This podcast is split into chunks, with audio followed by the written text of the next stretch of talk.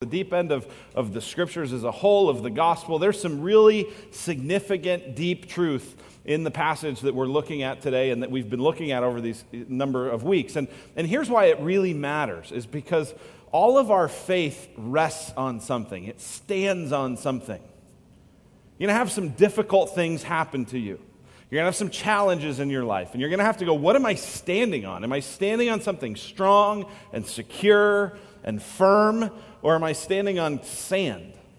And, and this particular passage of Scripture, these passages we've been looking at, I've been saying give rebar to the foundation of our faith. They strengthen it, and they give us something to stand on. Now, the deep water we're looking at here is the doctrine of election. The doctrine of election. I'll review what that is here in just a moment. But I, I gave us some ground rules last week, and I want to just remind you of those because I think they're important as we deal with a, a deep and a challenging and a potentially uh, controversial topic and issue in Scripture like this. Okay, so here's the first ground rule: uh, is let today begin the conversation, not end it. This will confront some of you in terms of the experiences you had, the ways you uh, were raised, maybe if you grew up in a particular church or tradition. Even if you didn't grow up in a church or tradition, there's going to be some things about this you go, man, that just doesn't feel like how I see things. And so here's what I'm asking is don't let it end the conversation. Don't feel like, okay, well, I don't like that. I'm out of here. I don't want to talk to anybody. Let's, let's let it begin the conversation. Let's make sure we understand each other. Let's ask questions, that kind of a thing, and we can, and we can talk about that.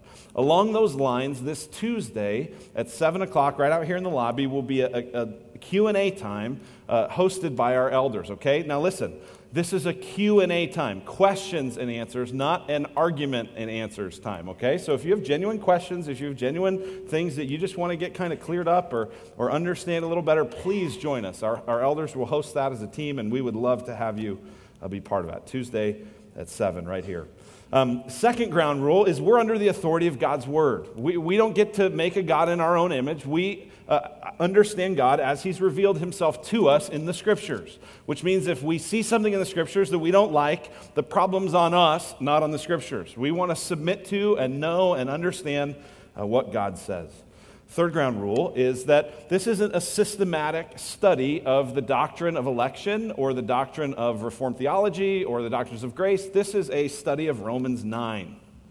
Okay, there's a lot of other scripture passages that relate to this issue um, in a lot of different ways. We're not going to be able to look at all those. We're just going to be able to look at this passage and try to understand uh, what it means. We also said there's some mystery to God. There's some challenging things. You, you can't fully understand God. That's, that's part of what it is that He's God and that we're people. We can't fully understand Him. And as we said, uh, in this particular portion of Scripture, it's not that hard to understand what God's saying. It's pretty challenging to understand how it all works. And so there's some mystery here. And so we just want to approach this with some humility and an understanding that we're creatures, He's the creator. As R.C. Sproul said, uh, he said this If you understand everything God is saying in chapters 9 to 11, then you should be prepared to join the Trinity. All right? I didn't hear anyone that, from last week that was like, okay, I think I'm in. Number four, there's room for me. I don't think, I don't think so. Uh, th- there's mystery and, and challenge here, w- which is why uh, on one hand, you go, well, there's just mystery. I just, you know, there's just stuff I'm not going to get. But I want to challenge you the other direction to go, hang in there and do some work to try to understand this. Just because there's mystery doesn't mean that there isn't a lot that's also very clear. And so do some work to try to understand that and to try to get it. And then just remember Paul's heart and, and God's heart in this, right? Paul said in the beginning of chapter 9, what started off this section was, I love my fellow Israelites so much, and I'm so grieved that they are not trusting in Christ that I would go to hell for them if I could. In chapter 10, verse 1, he's going to say that his heart's desire and his prayer for them is that they would be saved. And this reflects the heart of God, who says in, in, in the most famous verse in the Bible, John 3 16, that God so loved the world that he gave his only son that whoever would believe in him wouldn't perish but have eternal life. That's absolutely God's heart. 1 Timothy 2 says that God doesn't desire any should perish, he, he desires all men to be saved. And yet that doesn't happen. And so we have to do some wrestling. Well, why doesn't that happen? How does this work? How come everyone doesn't go to heaven? And yet, in the midst of that discussion, just remember God's heart. All right? So, just to review where we had been, in, in, Romans 8, there were these staggering promises that there's no condemnation for those who are in Christ, that he who raised Christ Jesus from the dead will also give life to our mortal bodies, that if we are in Christ, we have the Spirit and we call out to God as Father. He's adopted us into his family. The promise that if we are in Christ, if we love him and are called according to his purpose, nothing can separate us from his love and all things work together for good. Those are some amazing, staggering promises. And the objection that Paul raised at the beginning of chapter 9 was this well, wait a second. God also made some staggering promises to Israel. And it seems like Israel is in unbelief. They're out of relationship with God. They're cut off from God because they're not trusting in the Messiah God sent. So, Paul, how is it that you can say we can trust these great promises if God's word has failed to Israel? That was the kind of objection that, that really sets the whole context of, of Romans 9 through 11. And we saw this answer last week, and, and here, here it was God's promises to Israel have not failed. And, and look at chapter 9, verse 6. Paul is, is emphatic on this. But it is not as though the word of God has failed.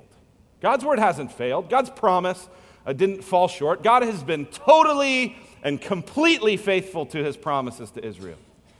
Why? How do we know that? Well, here, here's what he said God's promises to Israel, God's word to Israel have not failed because true Israel is a spiritual people, not ethnic, right? It didn't come just through, from lineage, it comes by, by faith, by, by having that spiritual reality. True Israel is a spiritual people, not ethnic, who have been freely and unconditionally chosen by God to receive mercy. And it's that issue of God's choosing, of God's electing, that is challenging, that is a little bit difficult to understand, right? Uh, we kind of get the idea that God is in control of things, but when it comes to the idea that, okay, well, Jacob I, I, I loved, Esau I hated. Jacob I chose, Esau I rejected. Well, why? Why, did, why would God do that? And he says in verse 11, though they were not yet born and had done nothing either good or bad, why? In order that God's purpose of election might continue. God does it this way so that it would be shown that He is in charge. Not, as it continues, not because of works, but because of Him who calls. God, God does it this way. He's God, He saves who He saves. And, and the reaction we instantly have comes up in verse 14. Well, that doesn't feel fair. what, do you mean? That, that doesn't feel fair, we say. That's what verse 14 said. What should we say then? Is there injustice on God's part? And Paul's response was God can give mercy to who he wants to give mercy to. He quotes from the book of Exodus. When Moses had asked to see God's glory, and God showed him election. God says, I'll have mercy on whom I have mercy. And if we say, well, that's not fair, then here's the thing we don't understand mercy. Mercy, by definition, is undeserved. Right? If you say God owes everybody mercy, that's self contradictory. That doesn't even make sense, right? Because he, he can't owe us mercy. Mercy is undeserved. And God says, I will give mercy to whom I give mercy, and I'll harden those whom I harden, just like I did with Pharaoh. Pharaoh was responsible for his sin, and I was hardening. I'll give mercy to whom I have mercy. I've hardened who I harden. And that raises another question. And this is the question that Paul's going to address and, and answer today. And, and that question we read in verse 19. You will say to me then, why does he still find fault? For who can resist his will? You get the question? Well, why does God blame us? Right? If it's up to him, he gives mercy to whoever he wants and he doesn't to whoever he doesn't. Why does he blame us? He could stop me from sinning. He could make me in relationship with him. Why does he blame me? Why am I responsible? It's his fault. It's his fault because he didn't give me mercy. That's the objection that we read in verse 19. Now, Paul, interestingly, is going to answer that. And the way he's going to answer it is different than you'd think you'd think that Paul might go, you know what, man, you're just not getting it at all because sure, humans are totally responsible, right? We have a lot, we bear a lot of responsibility. We make real choices that have real outcomes that lead to real consequences. Uh, absolutely. Uh, but Paul doesn't go there. He doesn't go there. Even though he's written about that in other places, even though a lot of the scripture makes it very clear that we are responsible for the real choices we make, and we make those because we want to, he doesn't go there. Instead, Paul elevates, lifts up the absolute sovereignty of God. When we say sovereignty of God, what we mean is that God is king, God is Lord. God can do as he pleases. That's what Paul lifts up. He doesn't go, well, yeah, let me just remind you about the human element. He's lifting up the God element. And he's, he's holding up the absolute sovereignty of God, and it highlights three important things. It highlights God's godness, it's a word that I invented. It highlights God's glory, and the absolute sovereignty of God highlights God's grace. That's what we're going to push into. But, but let me just, before we get into that, and before we pray, let me tell you, I, I've personally had a hard time in my life uh, embracing these truths. And I know a lot of you are in a place where you're going, this doesn't totally make sense. I don't know if I really like this. Like, I think I get what it's saying, but I, ugh, I just don't like that very much. And so let me tell you a little bit about just kind of my experience with that. When I was in, uh, when I was in, after my freshman year of college, I played in uh, Kansas City, Missouri, uh, with an Athletes in Action baseball team. I was a college baseball player, and they have these summer leagues all over the country. And I was in one in Missouri, Iowa, Nebraska, and Kansas. And uh, our team was Athletes in Action. That's a, a, a, sports ministry of Campus Crusade for Christ. They do ministry on college campuses, working with athletes and pro athletes and all that kind of stuff. And this baseball team was set up where three or four times a week we would do discipleship as a team, and then we would have our games all week. And then after we would play certain teams, we would have an opportunity to share the gospel with them and, and do that kind of stuff. And so it was this incredible spiritual growth environment and a lot of fun to be able to play ball while doing all that. Well, I, uh, I remember the first night of that summer um, when the whole team first kind of got together, and we all got together at Steak and Shake. Anybody know Steak and Shake? That place is great. So we got together at Steak and Shake, and I sat down with Tyler Johnson. Tyler, uh, some of you know him. He's the lead pastor of Redemption as a whole. He's kind of the pastor to all the lead pastors of Redemption. And he and I went to high school together. So that's how I'd found out about this AIA team, and we hadn't seen each other in a while. So we sit at Steak and Shake, and I say, Tyler, what's new, man? And he says, Well, I mean, in so many words, he says, I, I've come to really embrace the doctrine of election. I'm like, I just meant like, how was school this semester? You know, like, you know, but, but God was really doing some cool things in his life and heart. And so he started to tell me about what that meant and tell me the kinds of truths that we read about in Romans 9. And I just was like, I don't like that. That doesn't feel real good to me. I don't think I can embrace that. And it became a really interesting conversation over the course of the summer, right? Because I'm with a bunch of Christian guys from all over the country, from all different denominational backgrounds, church backgrounds, traditional backgrounds, all kinds of different stuff. And it becomes the topic of that whole summer. What do you think about election? What do you think about Romans 9? What do you think about this kind of stuff? And it was this hotly contested, hotly debated, lots of arguments, lots of immaturity all around, especially me included in those conversations. And it was a, it was a really challenging thing. But as I explored this, the scriptures, I just couldn't get away from the fact that God is God and that God saves. And that ultimately, the reason anyone believes is because of God's sovereign grace to them. I couldn't get away from it. So, after months of wrestling with that, I finally came to that conviction. Well, here's what's interesting Molly and I had just started dating at the beginning of that summer. And um, she, I just already knew, like, this girl's amazing. She, we were gone for, the, apart from each other the whole summer. She had made me a journal where every day of the summer there was a scripture passage and something she was praying for me for that day. And I couldn't look ahead. Right? And some of my buddies are like, dude, if you screw this up, you're you got issues, right? So I'm like, this girl's amazing. We've just started dating. But I've seen on my Christian baseball team how contentious this issue of election is and how much people don't like it. And so all summer I had been like not telling her that I'm in these conversations and wrestling with this stuff because I'm afraid of how she's going to react. And it's over the phone and who knows. And, and so, so finally I come to this conviction that I, I believe that what Romans 9 says is what I believe. And, uh, and so finally, I get up the courage and I call her. I say, hey, we got to talk. I think I scared her for a second. And, uh, hey, I, I got to talk. And I've come to this conviction I, I believe that God is in charge of salvation. And she goes, Well, yeah, that's what Romans teaches. It was like the biggest sigh of relief ever, right? It was like, oh, you know. Because what had happened is the year before, she had been at a Bible study or a Sunday school class, I don't remember which, and they were studying the book of Romans. She said, that's what this, yeah, that's what the scripture teaches. I was like, yes, I can marry her someday, you know?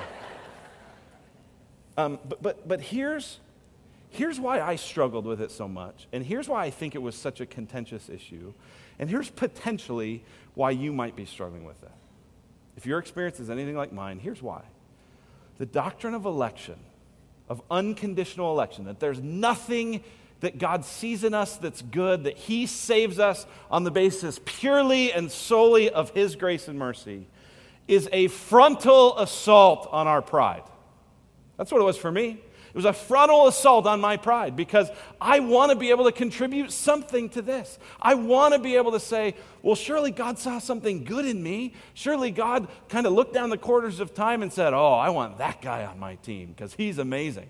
I, I want to be able to say I contributed something.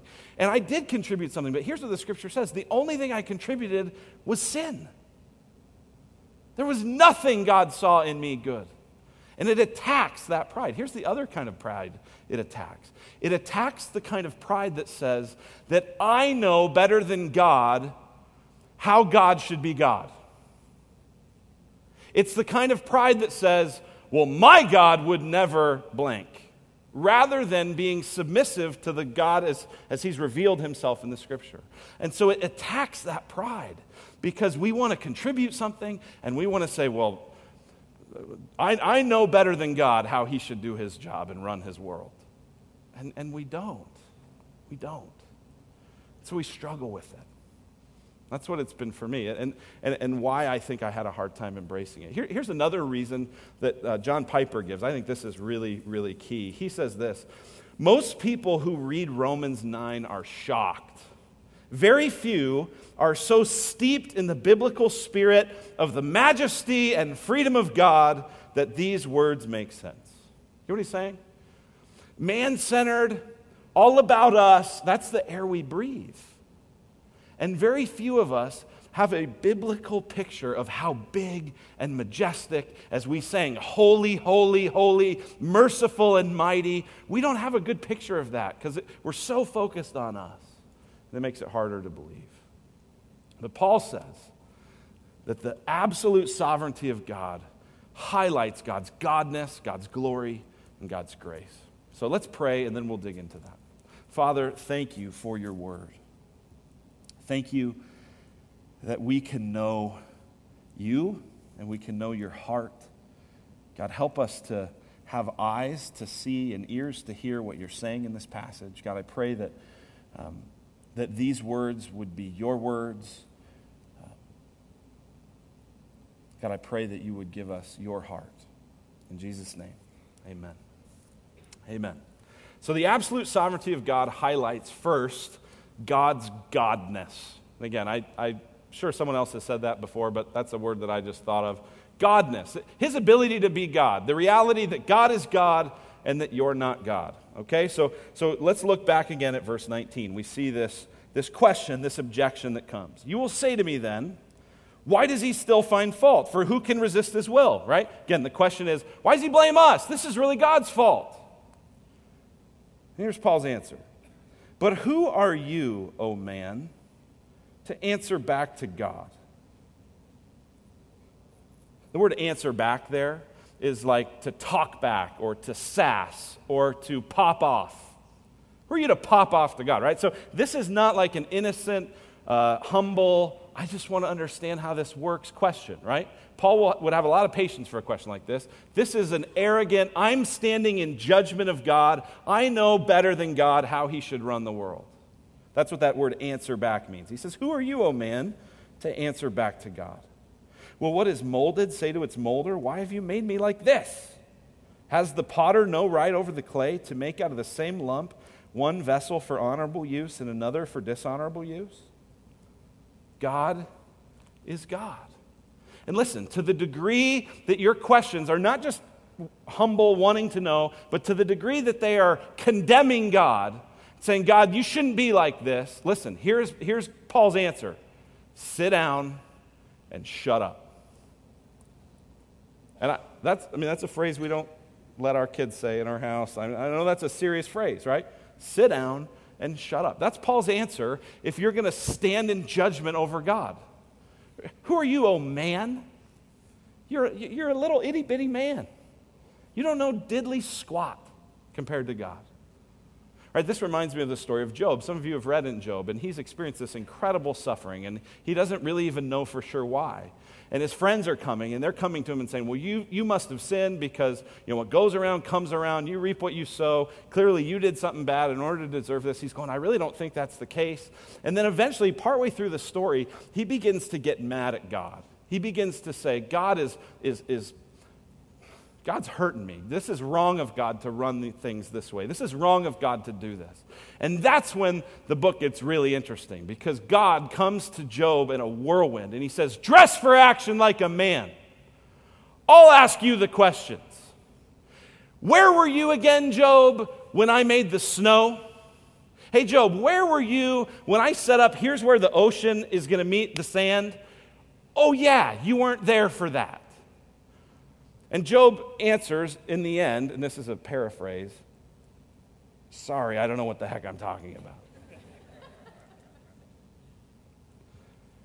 he, he says, I, I, had, I had no place, right? And the, listen, get this, this is key. It's not wrong to want to understand things. It's not wrong to have serious and sincere questions about God's word and about how things work. That is totally fine. But it is wrong as a creature to stand in judgment over God. That is pride, that is sin. And so Paul says here, Will what is molded say to its molder, Why did you make me like this? Some of you guys know Bob Clevin. Uh, Bob's fantastic as a woodworker and you know, made this cross and has done a bunch of other uh, just stuff for us at the church. And I was in their home recently, and, and Bob's woodworking skill is everywhere, all over their home, right? And some of it's picture frames, and some of it's cabinets, and some of it, it's just all this different stuff. Well, what if, what if a cabinet stood up and said, Bob, I wanted to be a picture frame. What are you doing, Bob? Come on. Right? I mean, it's just absurd, right? It's like Bob is the molder. He has every right to do what he wants with the wood he makes. That's Paul's point. This is elevating God's godness. He's God, you're not. And then, in what I think is an appeal to Old Testament scripture, he says in verse 21 Has the potter no right over the clay to make out of the same lump one vessel for honorable use and another for dishonorable? And you feel like, well, isn't that the same thing? I mean, that, that's the same point he just made. Yeah, but I think the reason he includes it is because so much of the Old Testament scripture, especially the prophets in Jeremiah and in Isaiah, talk about God as a potter and us as the clay. I think this is Paul's way of saying, hey, remember, this is how it's always been. God has always been God. And one of the passages that just kind of references this, just for you to get a feel for this, is in Jeremiah 18. Jeremiah 18, God says this O house of Israel, can I not do with you as this potter has done, declares the Lord? Behold, like the clay in the potter's hand, so you are in my hand, O house of Israel. But notice in the next verses, even God's, he's totally free to do what he wants, but he's also just. He's going to do what's right. Look what it says next. If at any time I declare concerning a nation or a kingdom that I will pluck up and break down and destroy it, and if that nation concerning which I've spoken turns from its evil, I will relent of the disaster that I intended to do to it. And if at any time, if I declare concerning a nation or a kingdom that I will build and plant it, and if it does evil in my sight, not listening to my voice, then I will relent of the good that I had intended to do it. Now, therefore, say to the men of Judah and the inhabitants of Jerusalem, Thus says the Lord Behold, I am shaping disaster against you and devising a plan against you. Return every one from his evil way and amend your ways and deeds. God is the potter, God is the creator, God is God. The absolute sovereignty of God highlights that. Who are we to stand in judgment? The next thing that the absolute sovereignty of God highlights is God's glory.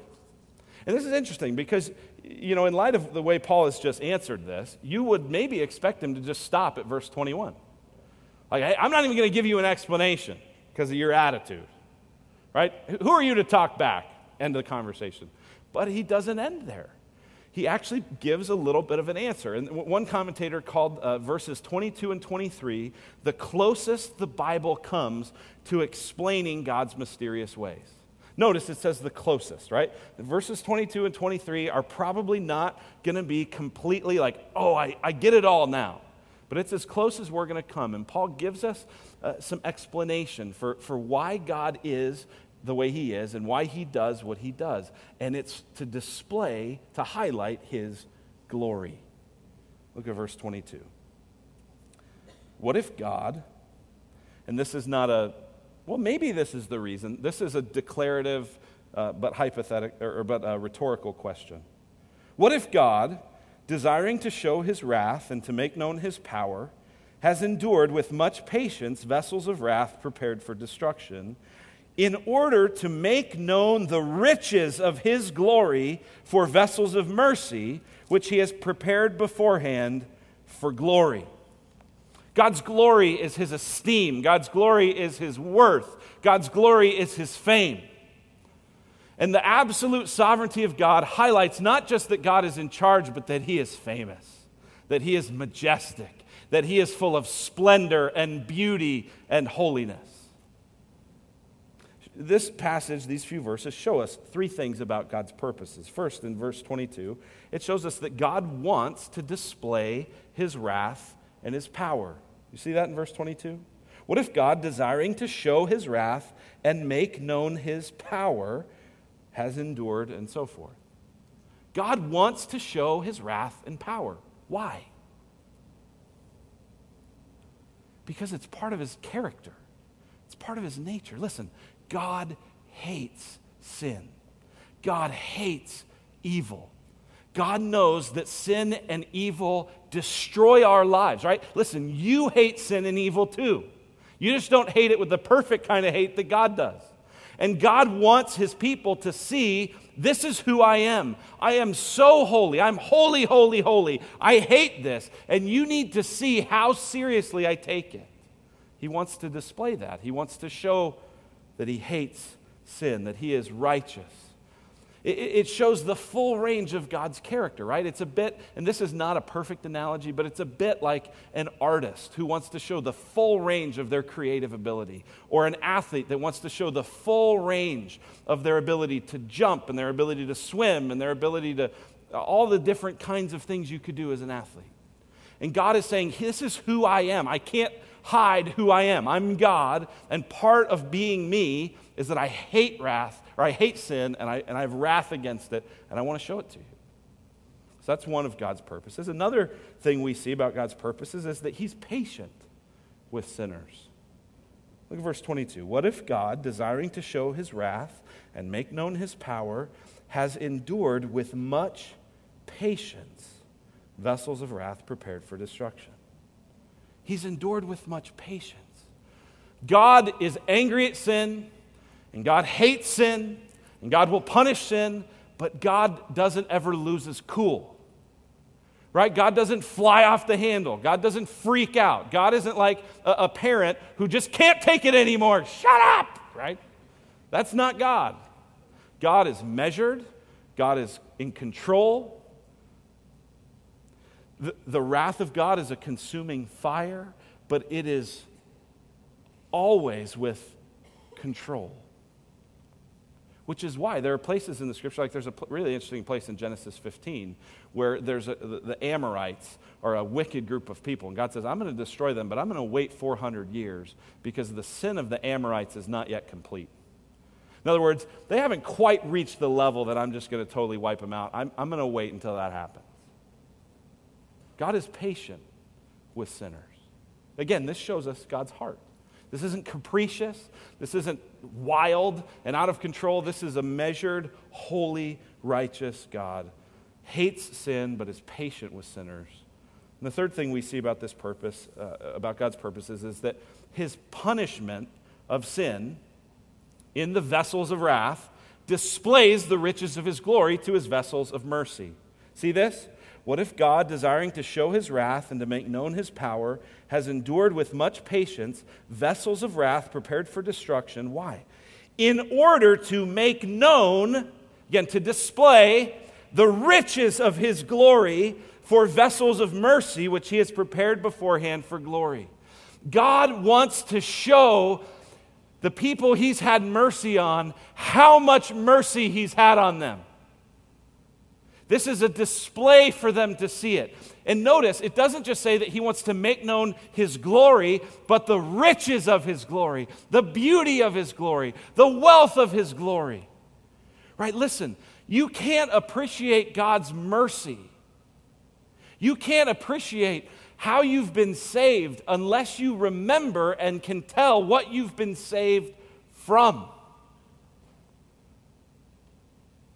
And so God will show the vessels of mercy that he has set his love on before the foundation of the world, just as we saw in Romans 8, that those whom he foreknew, he also predestined to be conformed to the image of his son.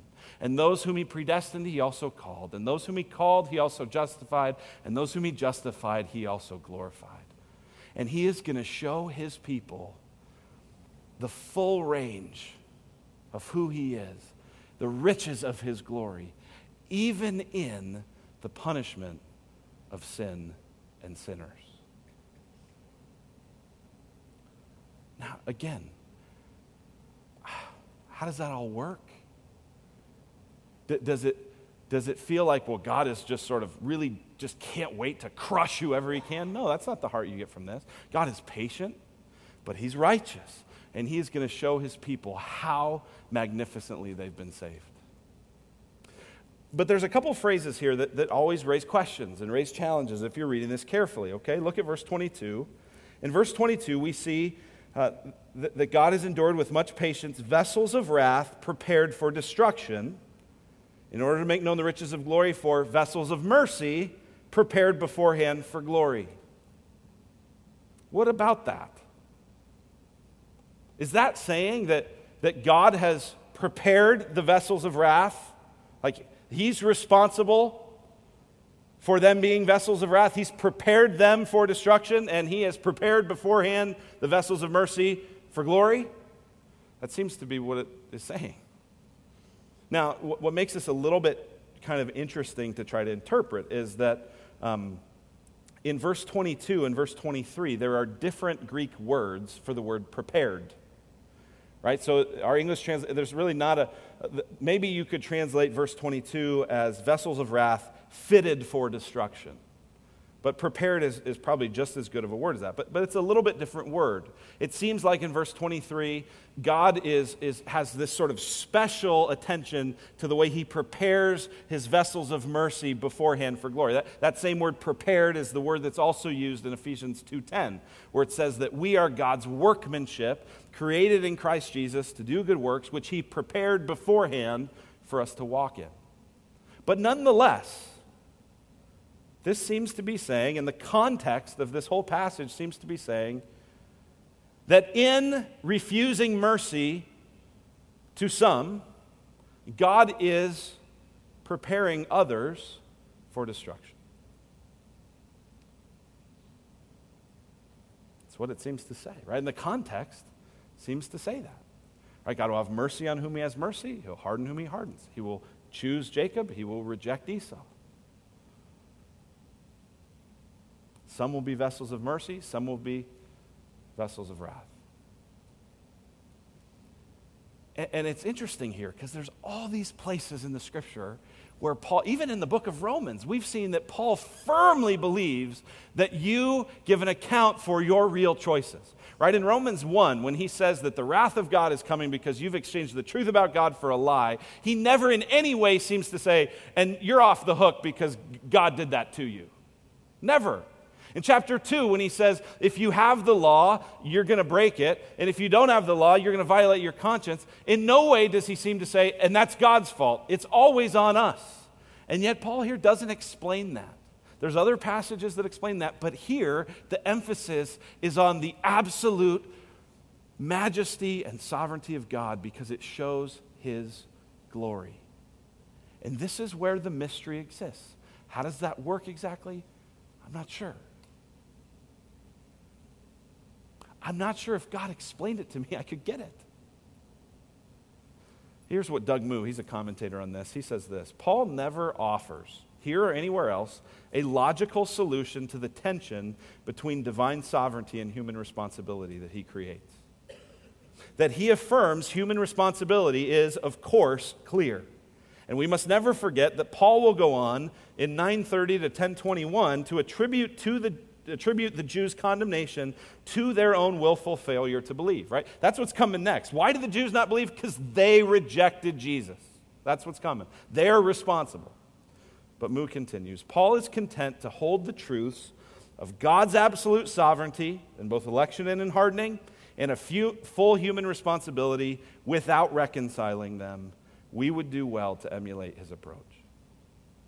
You know, someone had come to Charles Spurgeon, he was a, a famous preacher, and they had asked him, How do you reconcile God's sovereignty and human responsibility? And his answer was, You do not need to reconcile friends. Now, think about that for a minute. First time I heard that, I went, Whoa, wait a minute. Here, here's what he's saying reconcile implies that, that there were enemies right? Enemies had to be reconciled to become friends. But, but divine sovereignty and human responsibility are both taught in the scriptures. They're both um, not just taught, but emphasized in the scriptures. And they are both sweet and important truths. They're friends. Spurgeon goes, you, you don't need to reconcile friends. I don't need to figure out how it all works. I know both are true. God is absolutely sovereign, and we are absolutely responsible for the choices we make. Here's the last thing that the absolute sovereignty of God highlights is God's grace. God's grace. He said here in Romans 9 23, in order to make known the riches of his glory for vessels of mercy, which he has prepared beforehand for glory. And then this is where it gets really good. Even us, even us, whom he has called. Paul's saying to the people he's writing to listen, this thing that God is doing, where he's going to display the riches of his glory to the vessels of wrath, or sorry, the vessels of mercy, that includes us. We're part of that. Even us, whom he has called, not from the Jews only, but also from the Gentiles.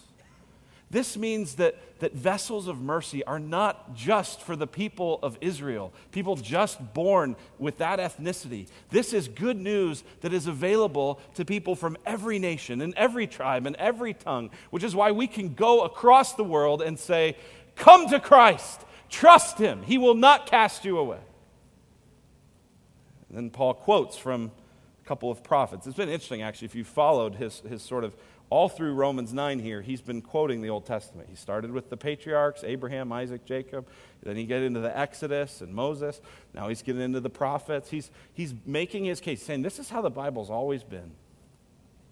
As indeed he says in Hosea, this is speaking of the Gentiles, those who were not my people, I will call my people. And call and her who was not beloved, I'll call beloved. And in the very place where it was said to them, You're not my people, there they will be called sons of the living God. Listen, most of us in this room that trust Christ, that love Jesus, that have had our sins forgiven and cleansed, that have been united to Christ by faith, are not Jewish. We are Gentiles. And isn't this amazing news that even though we were not part of God's original promises, He has grafted us in? That's amazing. Even us, even we get to experience it. And the Jews as well, verse 27.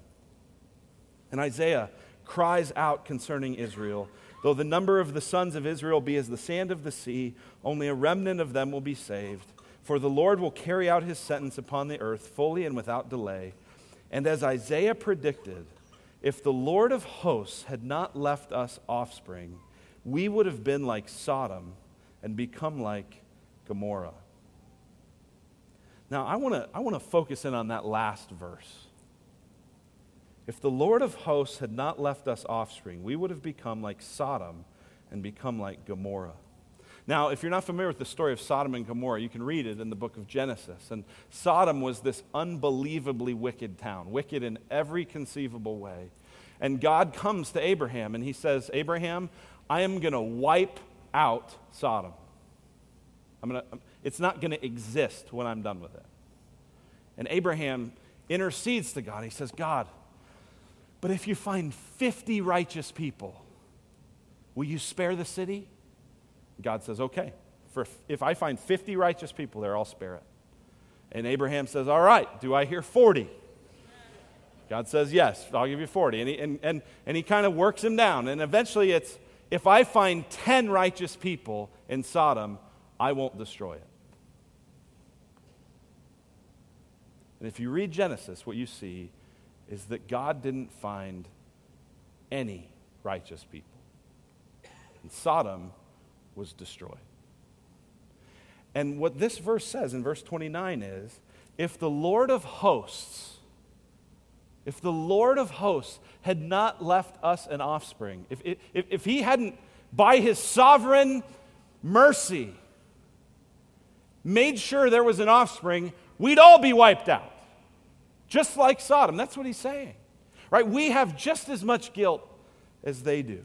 We're not righteous either. I was reading a sermon this, this week by Jonathan Edwards. Jonathan Edwards is, uh, some have said, is the greatest mind that North America has ever produced. He was a, a pastor and a theologian and a philosopher. And he had a, a sermon. I, I it, it, took a while to read, but here's what it's called. This would be a, a fun bumper sticker for you, right? Here was the name of his sermon The Justice of God in the Damnation of Sinners. It was a fun read.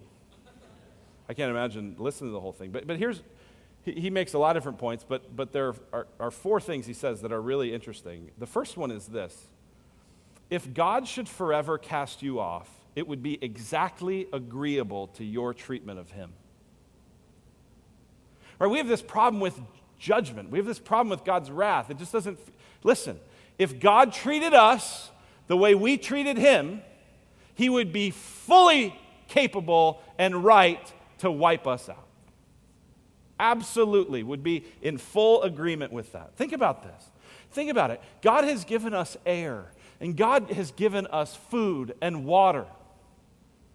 How many times have you used His air and the strength He gave you to dishonor Him?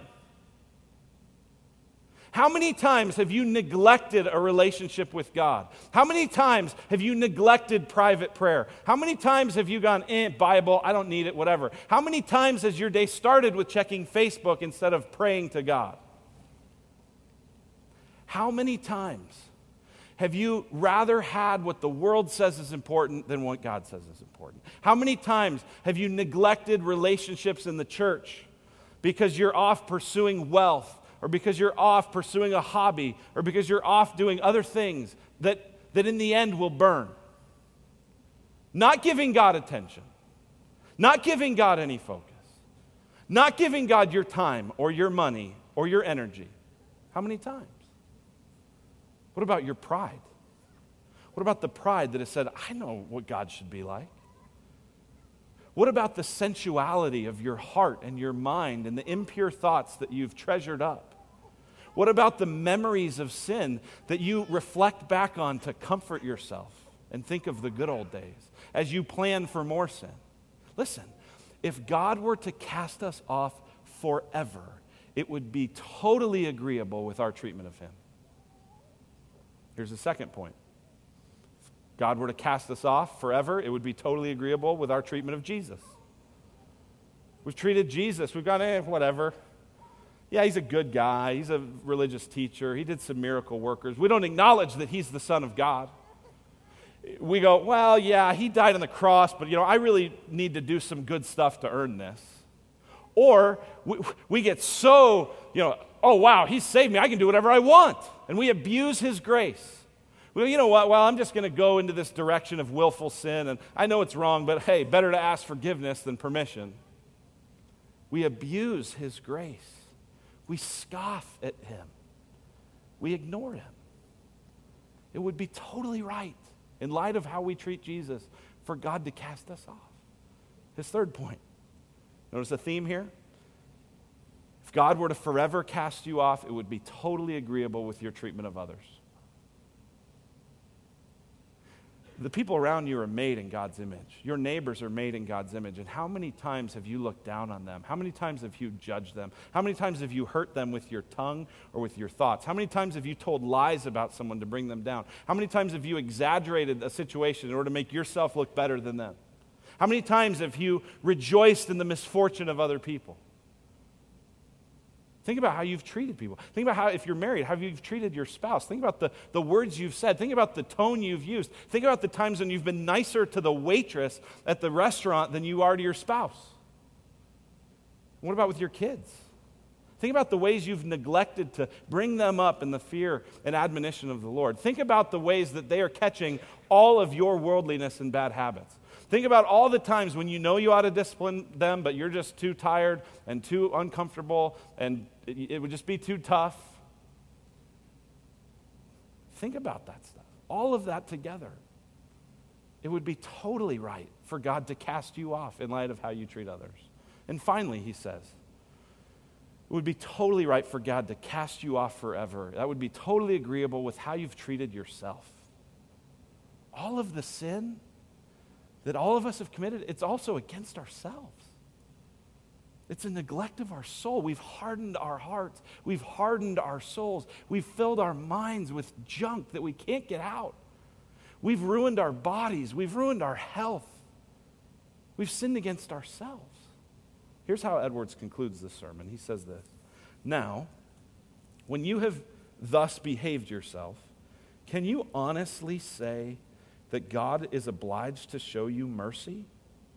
Does not God have every right to cast you off? Will you really blame God for your countless sins? Can you really excuse yourself objecting to God's justice or complain that God owes you pardoning grace? Really? Can we? No.